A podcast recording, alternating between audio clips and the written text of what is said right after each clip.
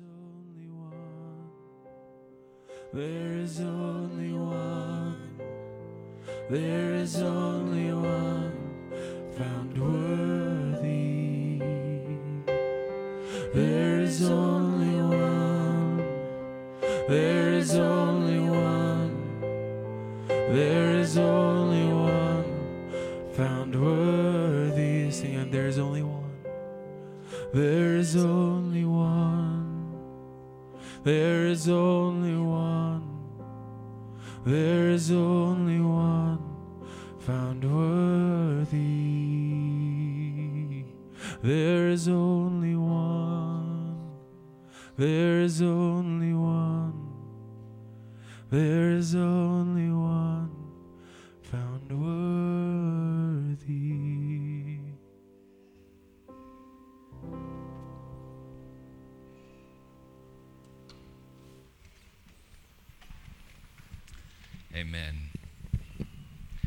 Well, uh, I'm the shepherd, and you're the sheep. And right now, I need two volunteers to come forward. So, I mean, would you do it, Derek? All right. Do, do, how about you, Jeff? Would you? Okay, you, you just come here, stand right here, and go ahead and play the video, Kevin. Just watch this.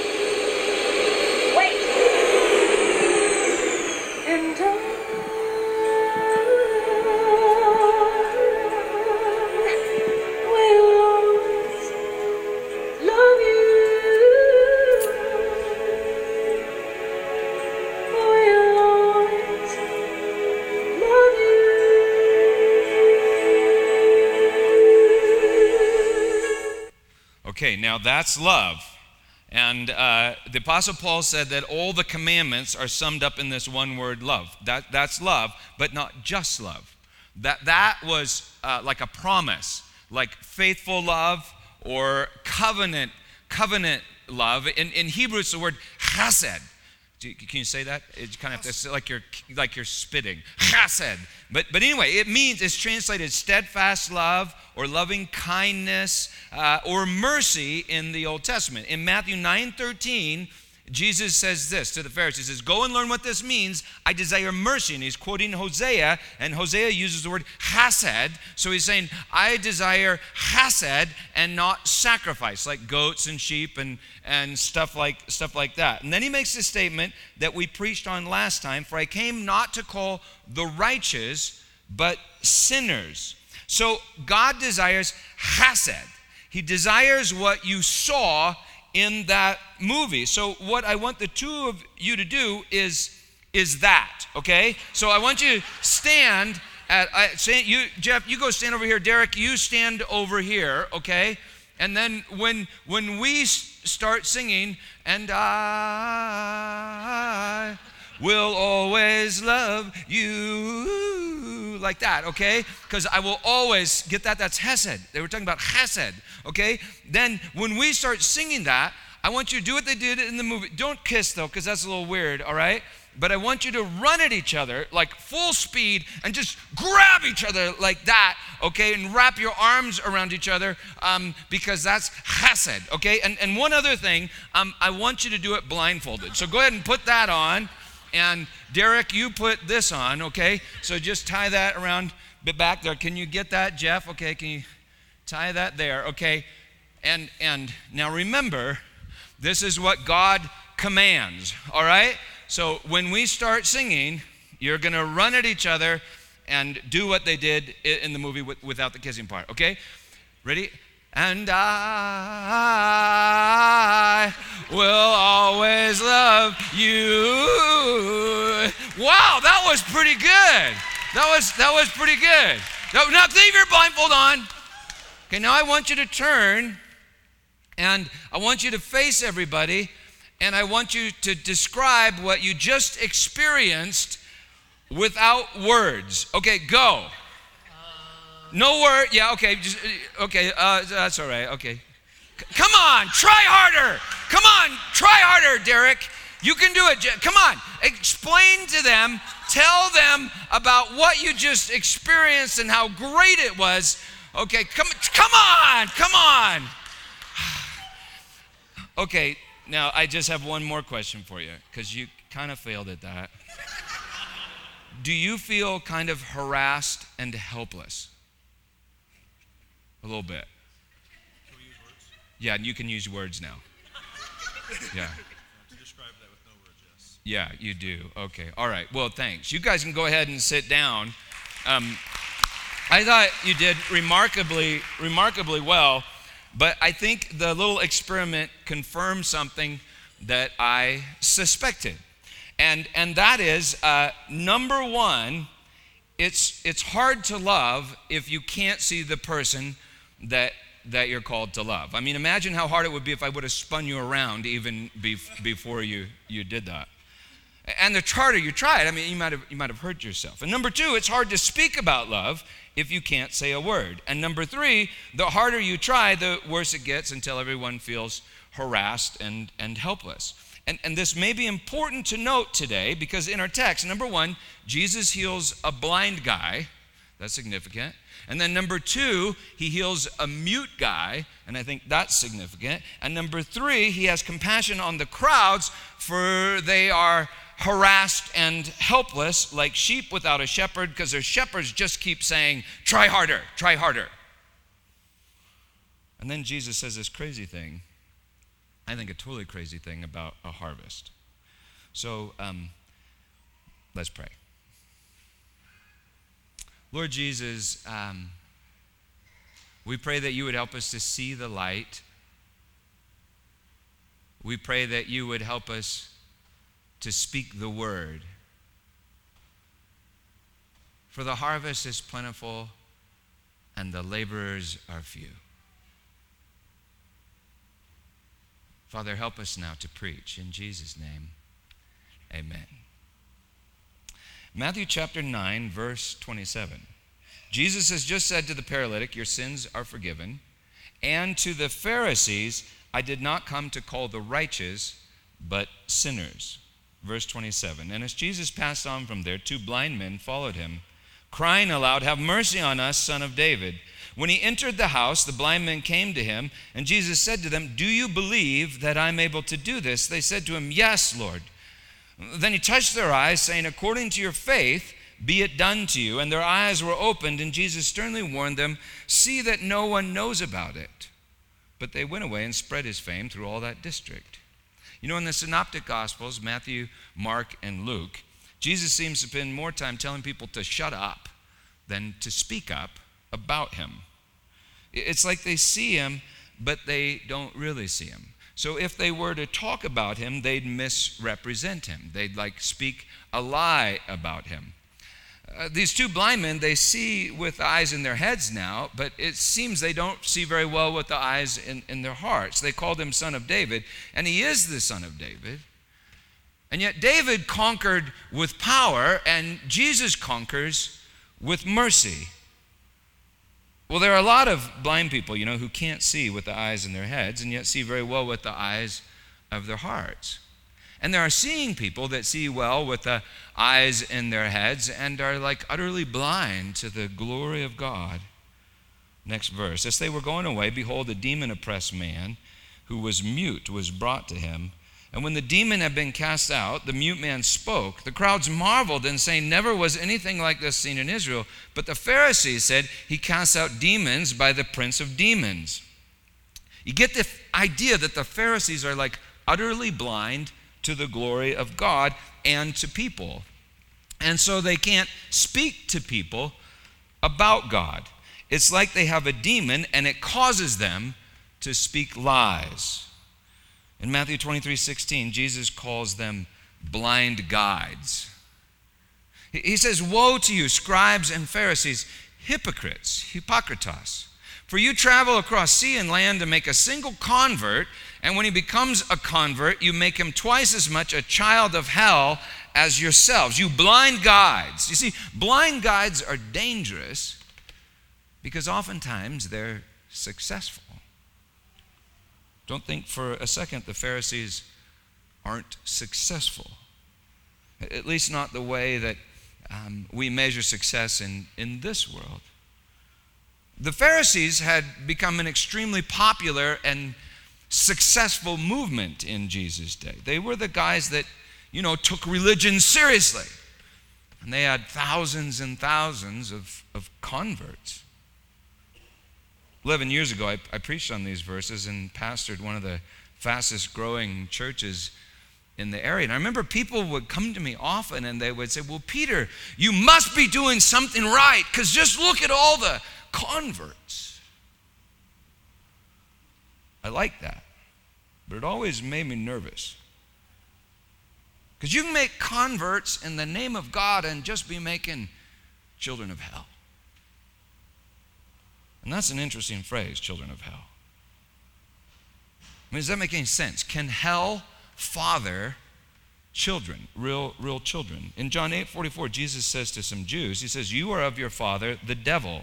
He is a liar and the father of lies. That means you, you Jews, you Pharisees, you are lies fathered by the devil through seed that is a lie.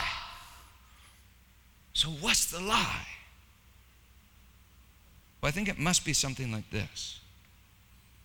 Hey, you ought to make yourself in the image of God with some of that fruit from the tree of the knowledge of good and evil. You ought to, because, you know, well, God can't really be trusted. You ought to make yourself righteous using the law. And of course, what, what we end up making is a self righteous self, a, a, false self, a hypocritos, an, an actor, a lie about, well, about love, a lie about love, and God is love. We don't make him, he, he makes us. You know that. If we think we make ourselves in his image, what we make is a lie about his image. The Pharisees were supposedly teaching the crowds uh, to love, and they were in fact teaching the crowds uh, how to tell a lie about love or become a lie about love, saying, Try harder, try harder, try harder. Next verse. And Jesus went throughout all the cities and villages, teaching in their synagogues and proclaiming the gospel, the good news of the kingdom, and healing every disease and every affliction.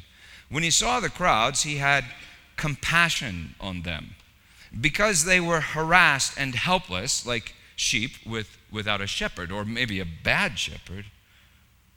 Harassed and helpless, and Jesus was moved with splanchnizomai. It, it literally means gut wrench. Splanchnon means gut or, or bowel. He felt gut wrenching compassion, as if he was in, in labor, giving birth to mercy.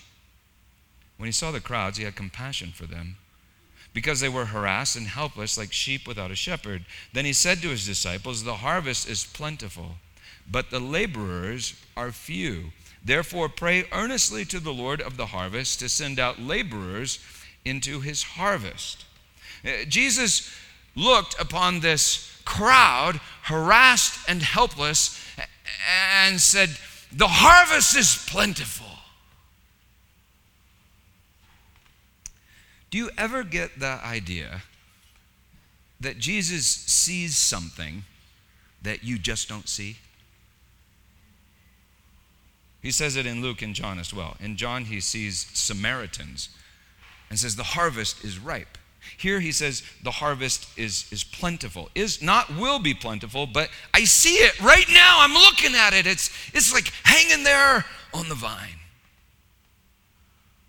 And now, what have we seen so far as we've kind of walked through the synoptic gospels? Well, since he began his ministry, this is what we've seen a leper, a Roman centurion, a mother in law, terrified disciples in a storm on a sea, a demoniac living in a cave on the other side of the sea, a guilty paralytic, a tax collector, and a bunch of sinners with whom Jesus parties.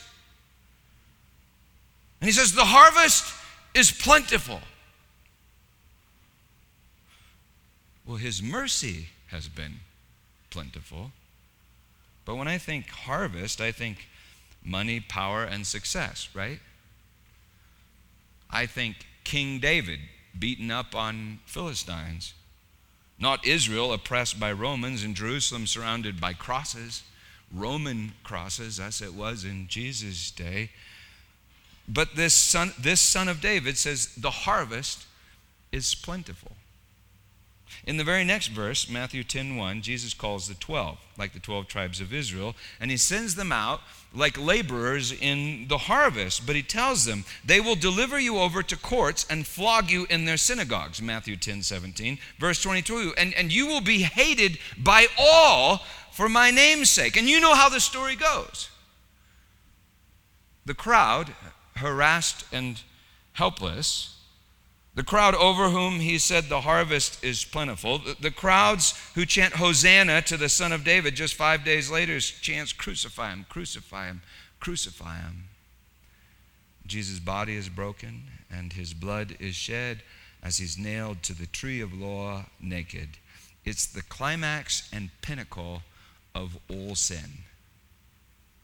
Isn't that amazing? The definition and maturity of all human sin, it, it's hard to imagine a harvest less fruitful than that, especially for a son of David. He didn't say it will be plentiful, he said, Look, it is plentiful. So when you look at your life and the people in your life and the situations in your life, what do you see? And what do you say? Is the harvest plentiful? Jesus says, The harvest is plentiful. And I think, Gosh, Jesus, I'm not sure that I see what you see a harvest. You know, when I was a kid, I always wanted to help with the harvest. We had a garden and growing stuff, that was a lot of work a lot of poop, dirty soil, manure, dirt, and it required just an immense amount of patience for a seven year old boy. But when dad said, It's time to pick the cucumbers, Peter, it's time to harvest, oh man, I was just, that was awesome. I was excited about that and I wanted to help. It was a great privilege to help harvest, a joy for us. And, and yet, pain, perhaps even death, for for the plant. That's kind of weird. But, but in a moment, in the twinkling of an eye, all the dirt, work, and pain bore fruit. Fruit. Well, well, what does Jesus see growing? And what does he plan to harvest? Harvesting seems to happen all at once, but growing takes a long time. It's a strange process in Luke chapter 13, talking to some Jews who are having a hard time forgiving, Jesus told a parable about a man with a fig tree that wouldn't bear fruit. He's going to cut it down, and the gardener says, Hey, wait. I'll dig around it, break up the soil around it, and then I'll dung it, and then we'll come back next year and see if there's fruit. Do you ever feel broken and dunged? When you look at the people in your life, do they look broken and dunged. For 2,000 years, Israel had been repeatedly broken and dunged. The earth is broken and just full of dung. So when you look at it, what do you think? What a hopeless mess. Or do you think, hey, the harvest is plentiful? Jesus looked on the crowds, harassed and helpless. He looked on Capernaum that he said, he said was more sinful than Sodom. He looked on an evil and adulterous generation. He looked on Israel as she prepared to crucify him, and he said, The harvest is plentiful. What does Jesus see that we do not see? And what does he plan to harvest? Well, repeatedly, he's been impressed with faith. And there's a sense in which we all have faith. It's just that we have faith in ourselves, and that's called sin. But as we grow, our hearts are broken and we experience a lot of dung, and we begin to lose faith in ourselves and become ripe for faith in someone else. The self righteous that we talked about last time, remember, have faith in themselves. Sinners are ripe for putting faith in a Savior. And so the guilty paralytic and his friends, they bust right through the roof to get to the Savior. The centurion says, Master, only say the word. The tax collector says, Come to my house. The blind man says, Yes, Lord, you can make me see. The confused disciples cry out, Save, Lord, for we're perishing. They had faith in the Lord's mercy. And he had created that faith with mercy. And now he harvested that faith with even more mercy. Their sin had ripened into faith in, in mercy. But the self righteous hate mercy. Well, Jesus saw faith and he said God desired mercy. Faithful mercy and merciful faith. I think that's chesed. Maybe God is growing chesed. And I, I will always love you. And I. Hesed is eternal. But maybe it grows in the temporal dust of this earth. And maybe it grows in the temporal dust of your soul and my soul. Paul wrote that we are God's field. Well, how do you grow a harvest of chesed? In Romans 8, scripture says that God subjected all creation to futility, like broken soil and dung. He subjected all creation to futility in hope. Hope of what? Maybe hope of a chesed harvest. Galatians 3:22 Paul writes that the scripture imprisoned everything under sin so that the promise by Jesus Christ's faith might come to the believing. Like sin is a necessary precursor to faith. Romans 11, Paul writes, God consigned all to disobedience, that's sin, so that he may have mercy on all. Like sin is a necessary precursor to mercy. Matthew 3, John the Baptist said to the Pharisees, Bear fruit that befits repentance. Well, you can't repent unless you have a sin to repent of.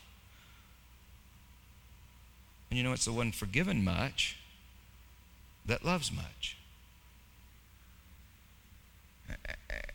And so I guess you, you can't really be forgiven much if you haven't sinned much or realized that you have already sinned much. So no need to go out and sin more. It's like John writes we love because, I think that would be Hesed in the Hebrew. We love because he first loved us. He loved us when we did not love, and that's sin, not loving. We love because he first loved us, and then he writes, He who loves is born of God and knows God, for God is love. So, of course, we can't make love. God is love. Love makes us, and he's still making us. So, how is God? How does God? make us? How does God grow a harvest of faith in mercy, that is faith in grace, that is chesed? Well, it seems pretty clear to me that you can't have faith in mercy without some sort of demonstration of mercy. And you can't have a demonstration of mercy without a need for mercy.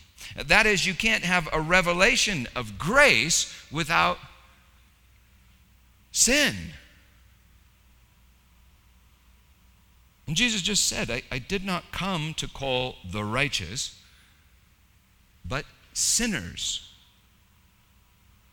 Well, what had God been growing in Israel ever since he gave the law to Moses, like, what, 1,500, 200,000 years earlier? Uh, what, what had he been growing? Sinners not sin. God can't sin and God hates sin, and yet He made you a sinner. He grows sinners. And remember what we said last time a sinner is someone that wants to be righteous and realizes that they cannot make themselves righteous. Paul even wrote this the law came in to increase the trespass. Isn't that amazing? Increase the sin. God put the tree of the knowledge of good and evil in the middle of the garden for a reason. And God gave the stone tablets to Moses for a reason. Why? To increase the trespass, writes Paul. To increase the sin. I, I know that sounds crazy, but what is God growing in this world? He's growing sinners, and that should be abundantly clear by now, right? There's a sinner born every minute. The world's like full of them, and they're growing, like seven billion of them or some. That's freaky, isn't it? God's growing sinners, for from them he will reap a harvest of righteousness. His righteousness. Chesed. That is, sinners saved by grace and full of chesed. That is, people who love much because they've been forgiven much.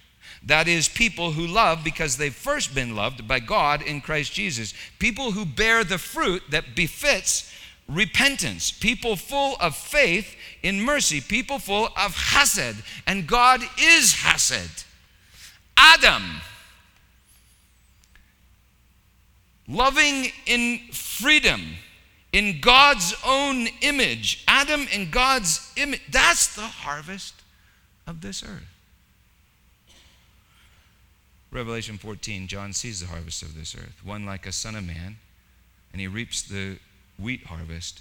And by the way, he's not a grim reaper, the reaper's Jesus. With, with wheat, we, we make bread. And Jesus took bread and he broke it, saying, This is my body given to you. And then another angel, Revelation 14, who, who also looks like Jesus, he reaps the grape harvest. Uh, then he takes the grapes and throws them into the winepress of the fury of the wrath of God. Out flows blood. That's wine. Where have you ever seen that before? And wine, that's blood. It's plentiful. It covers Israel to the depths of a horse's bridle.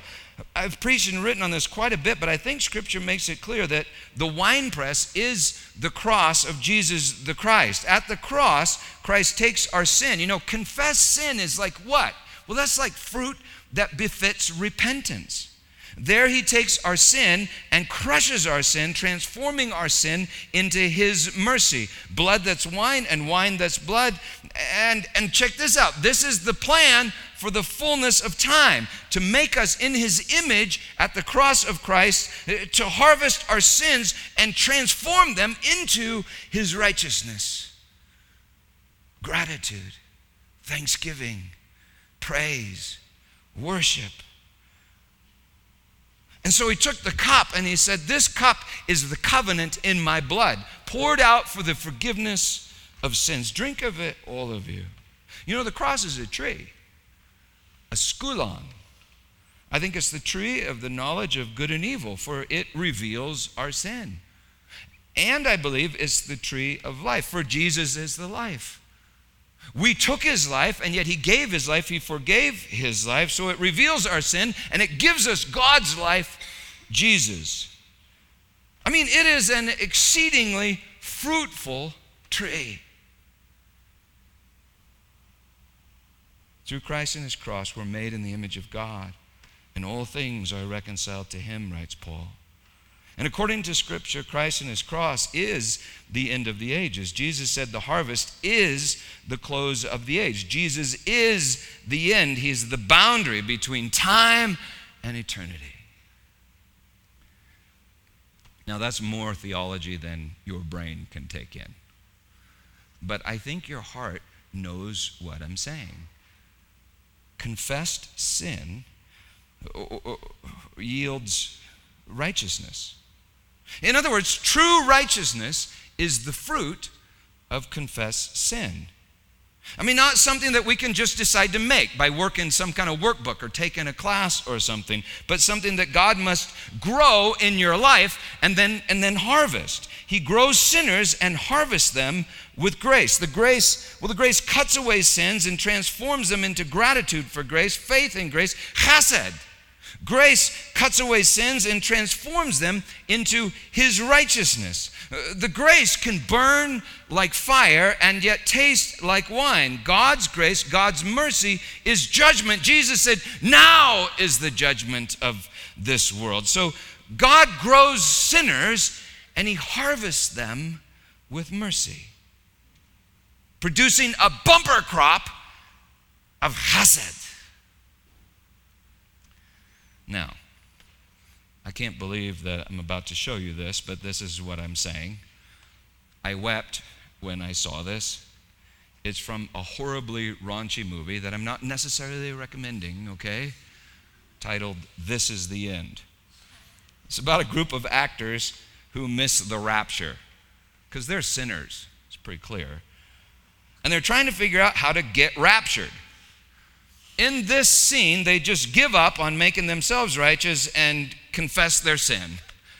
This is the end.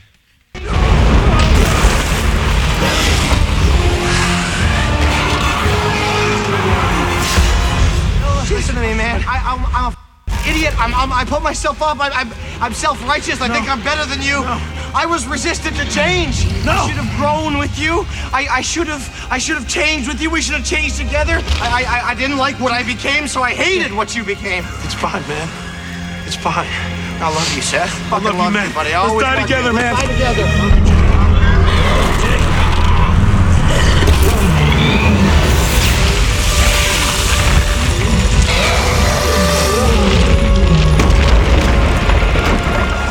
Jay! Ah, we did it! I'm not getting sucked up into heaven! What do you mean? Why not?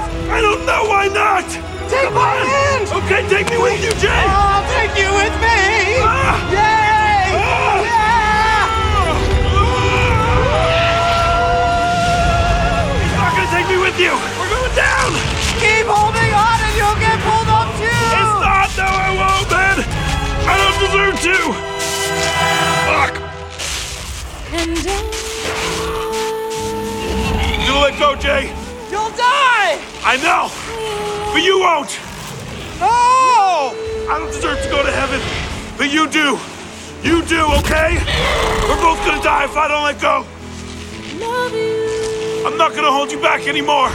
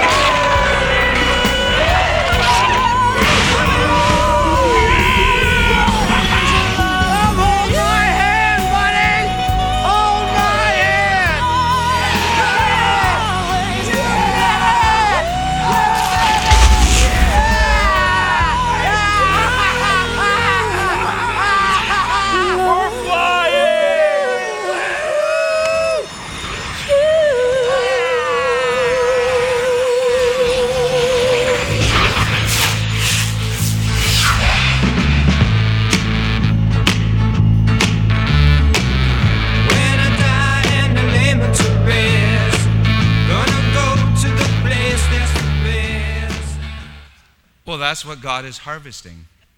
And I will always love you. Seth Rogen says, I don't deserve to go to heaven. You do. I, I want to die for you. I'll go to hell and you go to heaven. Who does that sound like? Sounds an awful lot like Jesus, doesn't it? Well, God's judgment, this required some editing. Uh, God's judgment renders Satan impotent and rescues Seth Rogen from hell. But not only that, it makes Seth Rogen in the image of God. He loves not because he has to, but because he wants to. He loves in freedom, entirely unconstrained by law. And I will always love you, and I will always. What is that? That's the life of Christ. That's chesed in Seth Rogen.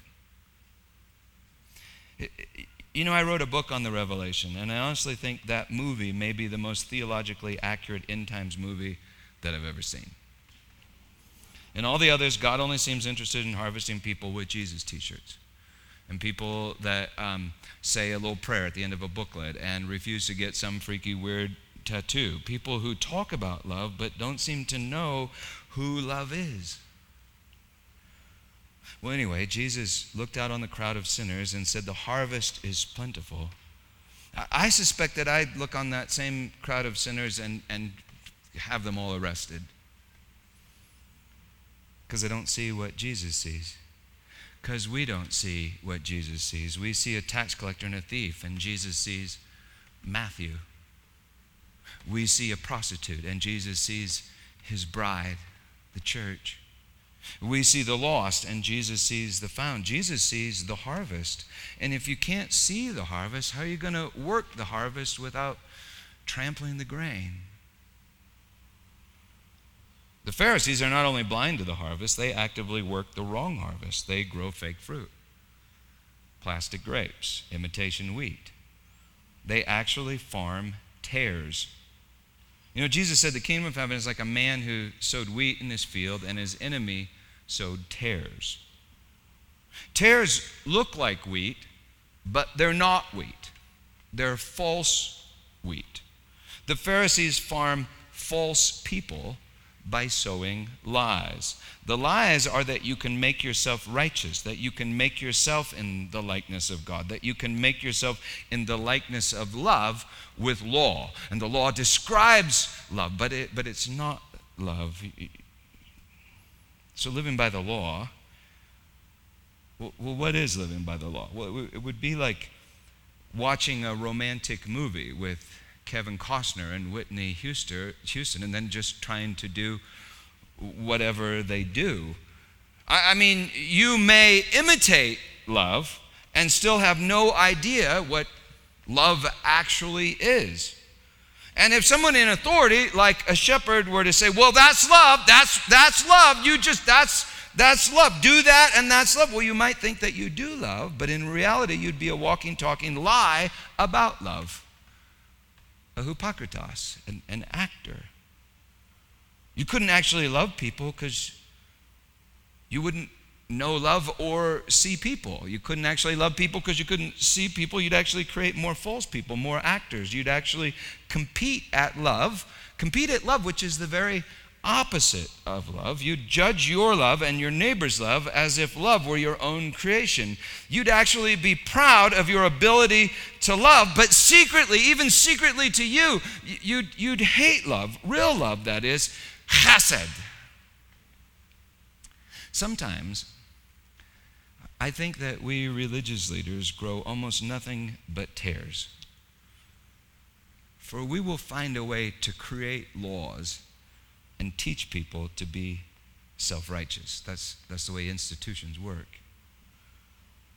And then when Jesus says the harvest is plentiful, well, we have no idea what he's talking about. Years ago, my daughter went through a horrific time, got herself in a lot of trouble. She was not acting like a pastor's daughter should act. One night, Susan cried out to God, saying, Jesus, what are you doing? And she heard him answer. He said, I'm saving her. At the time, I thought, You got a weird way of saving people.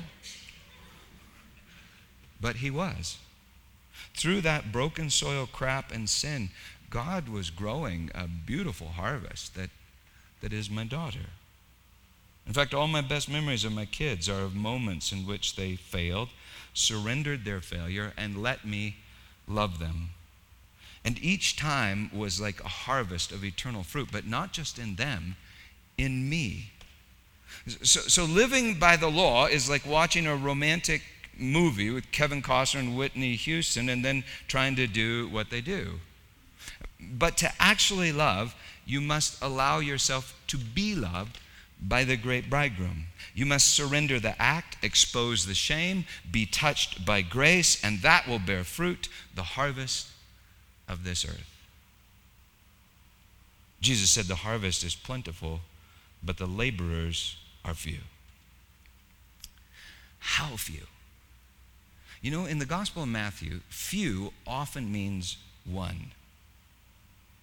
And in three years, this one, Jesus, will be hanging on a tree on the sixth day.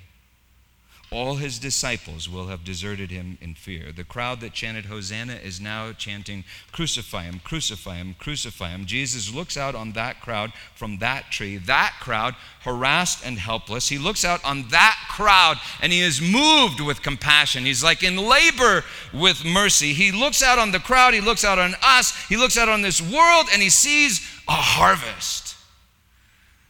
And then he speaks the word Father forgive them. He is the laborer, and he himself is the harvest. He is the man who loves in freedom. His body broken and his bloodshed is the harvest of this earth. Bread and wine is the harvest of this earth.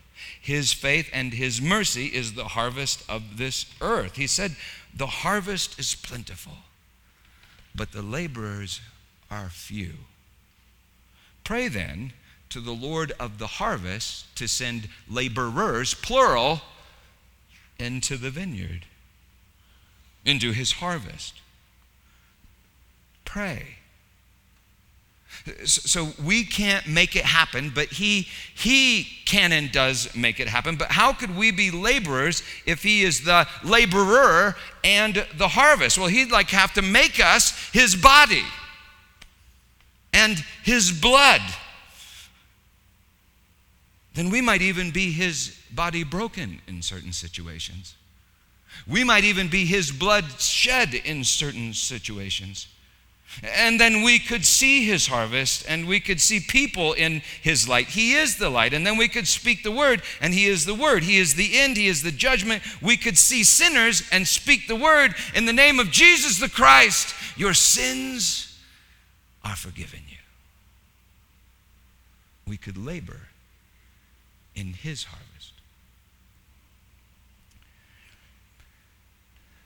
In, in the late 90s, at the end of apartheid in South Africa, they uh, held these public trials, not, not necessarily legal bind, legally binding, but to work through all the pain and trauma of apartheid. It was called the Truth and Reconciliation Commission. And, and in, in one of the trials, they brought an elderly woman an elderly black woman face to face with a white man, Mr. Vandebroek, who had confessed the savage torture and murder of her son and her husband. The old woman had been made to witness her husband's death. The last words her husband spoke were, Father, forgive them. When this old lady saw Mr. Vandebroek, what do you suppose she saw? One of the members of the commission turned to her and, and asked, How do you believe justice should be done to this man who has inflicted such suffering on you and so brutally destroyed your family? And the old woman replied, I, I want three things. I want first to be taken to the place where my husband's body was burned so that I can gather the dust and give him a decent burial. She stopped, moved, composed herself, and then said, My husband and my son were my only family. And so, secondly, therefore, I want Mr. Vandebroek to become my son. I would like for him to come twice a month to the ghetto and spend a day with me so that I can pour out on him and into him whatever love I still have remaining within me. And finally, I want a third thing. I would like Mr. Vandebroek to know that I offer him my forgiveness because Jesus Christ died to forgive. This was also the wish of my husband. And so I would kindly ask someone to come to my side and lead me across the courtroom so that I can take Mr. Vandebroek in my arms, embrace him, and let him know that he is truly forgiven. So when she saw Mr. Vandebroek, what did she see? She saw the harvest, the harvest of this earth. And so she spoke. She spoke the word. The assistants came to help the old black woman across the courtroom. Mr. Vandebroek, overwhelmed by what he'd just heard, passed out. He fainted on the floor. When he woke up, I, I imagine he was something of a different man, a new man. His old man, the imitation man, the self righteous man, the tare had been uprooted and was being burned. And the wheat was being harvested. The courtroom broke out in a spontaneous rendition. All of the people that have been victimized, that have been through such trauma, they, they spontaneously began to sing Amazing Grace, how sweet the sound. Well, the harvest is plentiful. Can you see it? The harvest is plentiful. So, on the night that we sinners delivered him up, that night, the beginning of that day, he, took bread and he broke it, saying, This is my body given to you. Take and eat. Do this in remembrance of me. And in the same way, after supper, and having given thanks, he took the cup and he said, This cup is the covenant in my blood, poured out blood that's wine, wine that's blood, poured out for the forgiveness, the forgiveness of sins. Drink of it, all of you. So, would you just close your eyes for a minute? And I want you, in your mind, just to picture your field, your neighbors, your family. Your friends, your enemies, your own heart.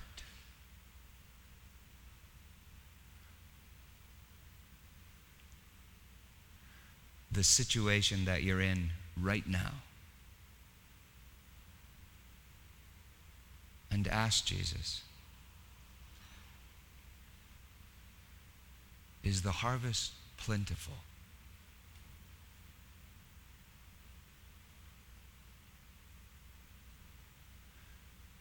Maybe he's growing faith.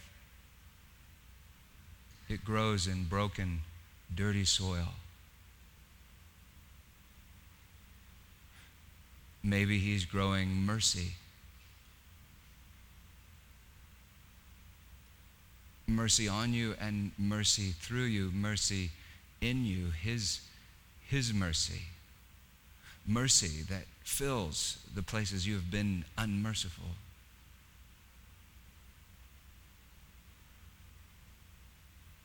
Maybe right now He's harvesting chesed.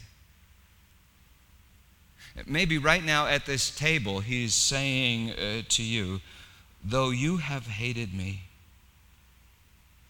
I will always love you. It's a promise, it's a covenant, it's who I am.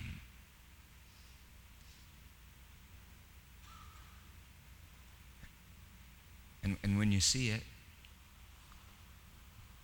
well, does it make you want to love? Want to love Him in return. You see, that's the life of Christ in you. That's the harvest in you. And it's more plentiful than you can even begin to imagine.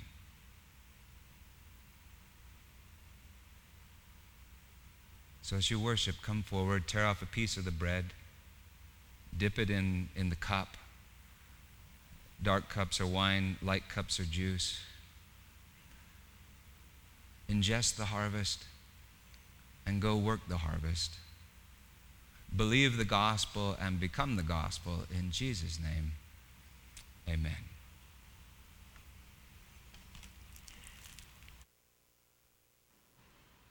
You are making all things new. You are making all things new. And we are free. We are free. We are free.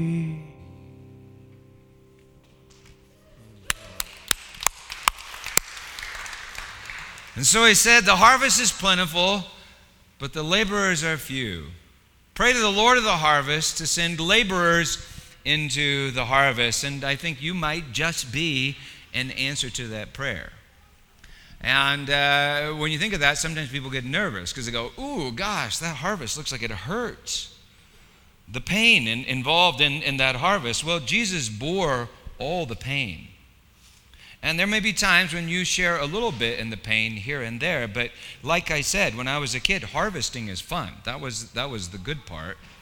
And God's asking you to share in His joy. And I'm telling you, I don't know that I've ever experienced a greater joy than uh, giving this to someone. And, and by giving this to someone, I don't mean just serving communion here at, at church. I mean w- when I meet someone that realizes that they're a sinner. And remember, a sinner means you realize that you want to be righteous, but you just can't make yourself righteous. I mean, it is a great thrill to look a person like that in the eye and speak the words, saying, In the name of Jesus the Christ, I declare to you that your sins are forgiven. And, and not only that, he gives you all things. He gives you his heart, and he gives you all things with him, and the harvest is plentiful. You see, chesed is not some small little thing that you have to keep in a box somewhere. It's like a mighty river, it's like an immense ocean. It's God, and He doesn't run out. So, in the name of Jesus, may you believe the gospel and speak the gospel. Everywhere you go, there's a harvest. In Jesus' name, amen.